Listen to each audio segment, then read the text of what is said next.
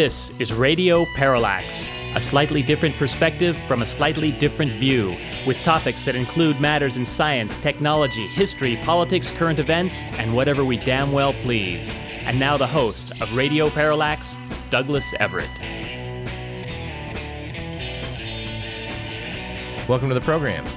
I'm sorry to report that our scheduled interview with David Cay Johnson, author of Free Lunch, had to be postponed a week owing to the fact that his employer, the New York Times, sent him down to Florida to cover the primary there. And let's face it, in the media world, the New York Times does have a bit more pull than Radio Parallax. Although we're, we're doing what we can about that. But no, we're very, very much looking forward to having Mr. Johnson on next week. Uh, David Cay Johnson was, in fact, named Author of the Week by The Week magazine. We're going to talk to him about uh, free lunch, subtitled How the Wealthiest Americans Enrich Themselves at Government Expense and Stick You with the Bill. Mr. Johnson is a Pulitzer Prize winning reporter. We look very much forward to bringing him to you next week. And while we're pleased at this point to be uh, to be broadcast on several venues, we should note that uh, Radio Parallax will be celebrating its sixth year of broadcasting on KDVS in Davis this coming June. We first debuted on a special edition of Dr. Andy's Poetry and Technology Hour. And personally, we just can't say enough good things about the good people at KDVS, two of whom we will speak with later on in this program, including our old pal Dr. Andy. We're very pleased that we can now also be heard up on KZFR in Chico, and we'll be bringing you some of the people from uh, that good station uh, very soon. We think an awful lot of good is being done by the likes of KDVS in Davis, KVMR up in uh, Nevada City, Grass Valley, and KZFR up in Chico, just to name three. Now let us commence the show as we like to do with On This Date in History, which in today's case is January 31st. Actually, let me start by noting that yesterday, January 30th, marked the 60th anniversary of the assassination of Mohandas Gandhi better known by the title that was bestowed upon him, Mahatma Gandhi, meaning great soul. Gandhi was the leader of the Indian independence movement, who unfortunately uh, fell victim on this day 60 years ago of a bullet fired by a terrorist of a right wing Hindu militia group who objected to his tolerance of Muslims. So outraged was the nation uh, over the act of Nathuram Godse, that an exception was made in his case for a previous Indian ban on capital punishment. Gandhi's persuasive methods of peaceful civil disobedience influenced leaders of civil rights movements around the world, and he remains a great influence even today. All right, but on this date in history, January 31st in 1906, the coast of Ecuador was shaken by the century's fifth largest earthquake, measuring 8.8 on the Richter scale. We'll have a little bit more to say about South American earthquakes later in the program. On this date in 1913, the British House of Lords rejected a bill tabled by the Liberal government and passed by the House of Commons proposing Home Rule for Ireland. One peer said that Home Rule would make the Irish a menace in war and a disturbing influence in peace. The Republic of Ireland, uh, nevertheless, did soon gain its independence. And unfortunately, to its discredit, showed its disapproval of Great Britain by remaining neutral in World War II, which incidentally was one of the trivia questions at the Bistro 33 on Monday night this week. And this date was certainly a, uh, a red letter day for weapons of mass destruction, because on January 31st in 1915, on the Russian front, Germany used poison gas for the first time. The director of that effort was none other than Fritz Haber, the man who brought the world nitrogen fertilizer. The story of Fritz Haber is such an amazing one that sometime this year in 2008 we plan to do a segment on him. Haber thought that poison gas was such a terrible weapon that it would bring a quick end to the war. Well, it was, but it didn't. And on January 31st in 1950, U.S. President Harry S. Truman ordered the development of the hydrogen bomb based on nuclear fusion. The father of the hydrogen bomb, of course, was Edward Teller, a man whose obituary we reported on on this program uh, a couple years back. And you know, uh, Richard Rhodes, the Pulitzer Prize winning historian, has written two excellent books on uh, nuclear weapons, actually, now three. He's written about the origins of the atomic bomb, the origins of the hydrogen bomb in his recent book, Arsenals of Folly The Making of the Nuclear Arms Race. Has gotten uh, excellent reviews everywhere. Mr. Rhodes wrote the introduction for Gwyneth Cravens' book, Power to Save the World. We spoke with Ms. Cravens last week, and uh, we're going to see what we can do to bring Richard Rhodes to this program. We think he would be a fabulous guest, so we're going to do what we can. All right, our quote of the day for today's program comes from Roberta McCain, the 95 year old mother of Senator John McCain, now the Republican frontrunner. In what has to be something less than a ringing endorsement, Mama McCain said, Holding their nose, they're going to have to take him. And no, we don't know why she said it, but we sure wish we did.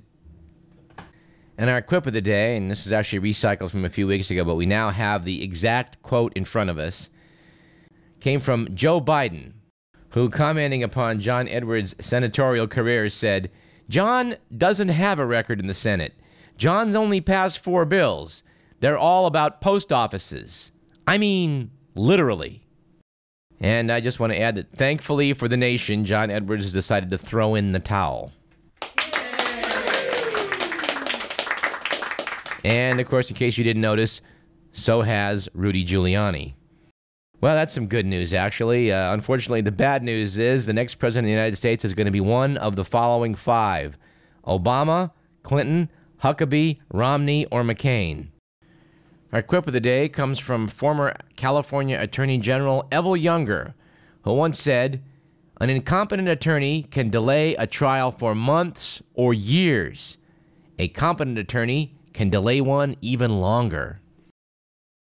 Our statistic of the day comes from the Gallup Pakistan organization, and it notes that 23% of Pakistanis believe that Pakistani government agencies were directly responsible for the Benazir Bhutto assassination, while another 25% blame government allied politicians.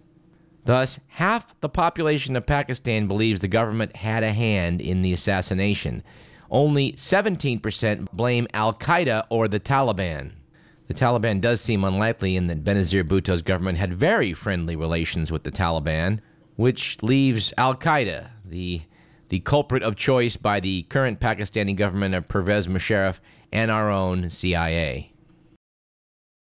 Actually, I have a second stat of the day because I simply can't resist this item. The stat would be 614.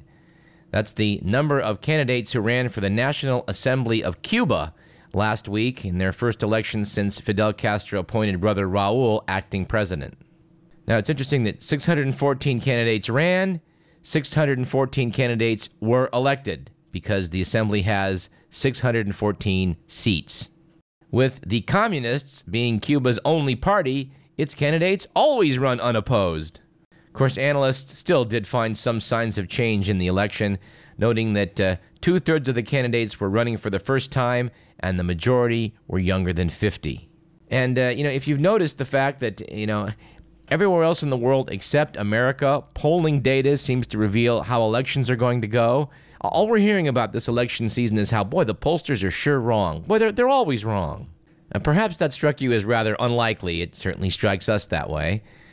And by the way, on next week's program, we expect to be joined by William Poundstone, who's got a new book out titled Gaming the Vote Why Elections Aren't Fair and What We Can Do About It. And no, this does not have to do with uh, vote counting machinery and things like that, but rather the mathematical certainty that uh, no voting system can be completely fair.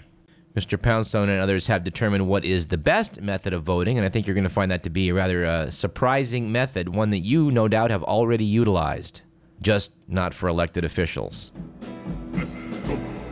Anyway, let's do the good, the bad, and the ugly.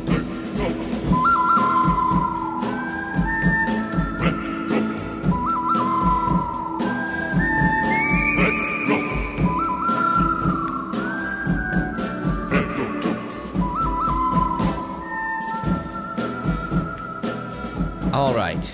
According to the Week magazine, it was a good week this week for Artistic Turkmen after the former Soviet Republic of Turkmenistan ended its seven year ban on opera, ballet, and circuses, which its previous ruler, the late Saparmurat Niyazov called Alien to Turkmen Culture.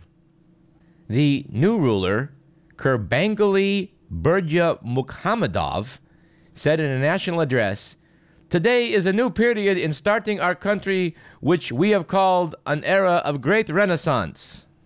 And while I personally am glad that the people of Turkmenistan can enjoy uh, uh, new types of entertainment, uh, I'm not 100% sure that a ban on opera, ballet, and circuses really should be rescinded. But that, I hasten to add, is my personal opinion, which, of course, like all the opinions heard on this program, do not necessarily reflect those of this radio station or its sponsors. But damn, you ever try and sit through an opera?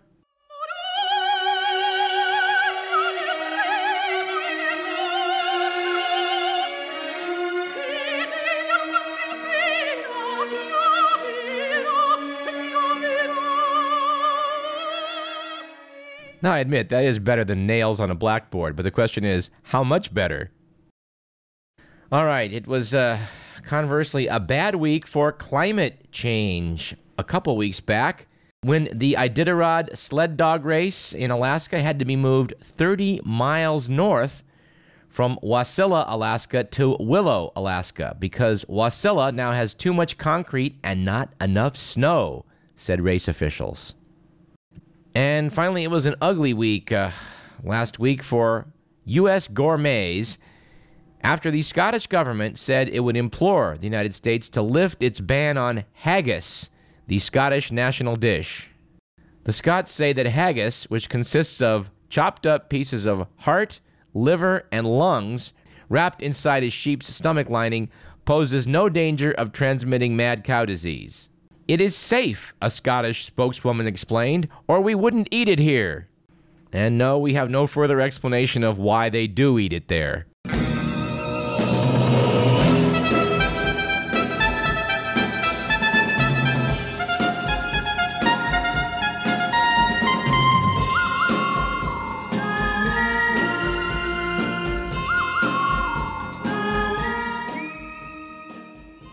And we're sorry to note that today, asteroid 2007 WD5 did not, in fact, strike the surface of Mars. That would have uh, given us a spectacular show and, and, yielded a bonanza of scientific data, but uh, alas, it was not to be. But uh, speaking of Mars, uh, the Planetary Society website and other locations uh, have shown that the recent photos taken by one of the Mars rovers appears to show an image of Bigfoot on Mars. And no, I'm not making this up. Actually, the, the shadows on a rock, which turns out is only about six inches high near one of the spacecraft, does look remarkably like the Bigfoot uh, that appears on the Roger Patterson movie up in Northern California. And thankfully, unlike the face on Mars, uh, apparently no one, at least so far, is taking this one seriously. Art Bell, are, are you listening? D- d- don't, don't try to start something with this, okay? All right, also from the idiocy file, how about this one? The US FDA announced a couple weeks back that milk and meat from cloned animals was safe to eat, which is curious because cloned products appear to have no market whatsoever anywhere. Said Andrew Kimbrell, executive director of the Center for Food Safety in Washington, the FDA's bullheaded action disregards the will of the public and the Senate. FDA's action has placed the interests of a handful of biotech firms above those of the public they are charged with protecting. On the opposite side of this controversy came a rather cryptic comment by John Fisher, described as president of Prairie State Semen. Said Mr. Fisher, when you buy a box of Cheerios in New York and one in Champaign, Illinois, you know they're going to be the same. By shortening ge- the genetic process using clones, you can do a similar thing. It could improve the quality of meat in the supermarket. Well, we don't know about that, but it would certainly improve the sameness of the meat in the supermarkets of America. I think we need some animal science majors to come sound off on this one. In fact, if, if you have an opinion on that, please send it to info at radioparallax.com.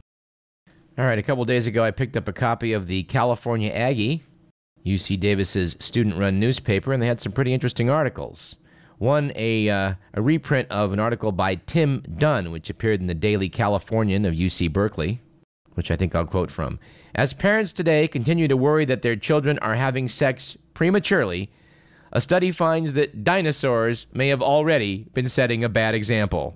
According to a new study by two campus paleontologists, dinosaurs reached sexual maturity at a young age near the end of an accelerated growth period. This discovery contradicts the conventional dinosaur growth model. Previous models have evidently been based on, uh, on reptiles, and it turns out with study that uh, it seems dinosaurs matured much more quickly, more like modern birds and mammals. That they discovered that all three dinosaur species studied had a pattern of being sexually mature when they were only half grown. And I can't resist at this juncture inserting that uh, great, great quote by Rodney Dangerfield, who once said, Oh, these kids are fooling around too young these days. The other day I saw birth control pills shaped like Fred Flintstone. And uh, this item in the Science Scene column by Jennifer Wolf at the Aggie caught my eye. It noted that uh, sexual orientation apparently can be spotted at a glance. According to a study conducted at Tufts University in Massachusetts, 100 milliseconds was all it was required for people to be able to accurately judge a person's sexual orientation 70% of the time. Men and women were shown 90 pictures of both heterosexual and homosexual men's faces for varying amounts of time, between 33 milliseconds and 10 seconds. Individuals given less than 10 milliseconds were less accurate, and individuals with intervals longer than 100 milliseconds were not more accurate in their assessment. The results support the hypothesis that people are able to quickly make accurate judgments about others and situations.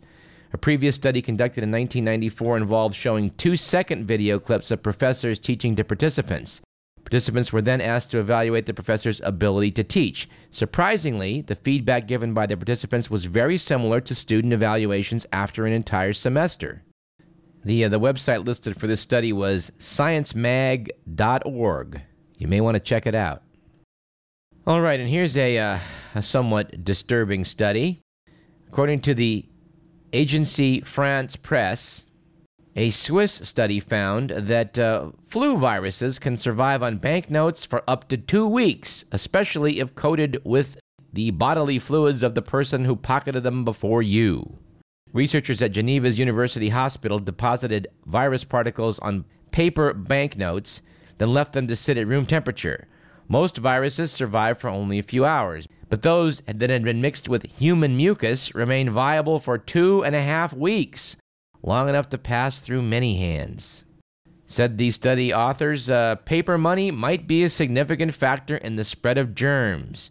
It should not be overlooked in pandemic planning. We should note that our environmental correspondent Jennifer Davidson apparently has already taken this to heart and seems to rely only on debit and credit cards. I guess Jennifer was onto something. Boy, it might be time to put a plug in for waterless hand cleaner. If you don't use it, uh, boy, you might want to consider it. Of course, now the Swiss are going to have to study whether you can use waterless hand cleaner and kill the germs on the banknotes, but hey, hey, that's a study they should do. And we mentioned uh, a couple weeks back in the program, we now have an intern from CSUS. Letty Chavez is going to be handling uh, some of our uh, Mexico and Central American affairs, we hope. Uh, this item really shocked me. I don't know if you saw this. Dateline Tijuana, Mexico. Hundreds of police officers and soldiers waged a three hour gun battle against heavily armed men here Thursday, leaving six kidnapping victims and one suspect dead as residents of a normally quiet neighborhood ran for their lives.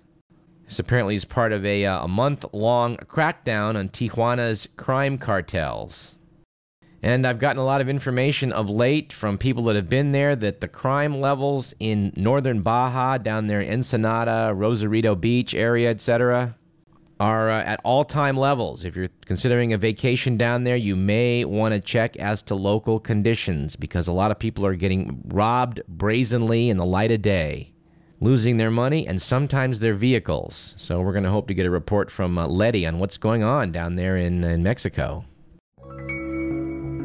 All right, let's let's take a short break. I'm Douglas Everett. You're listening to Radio Parallax.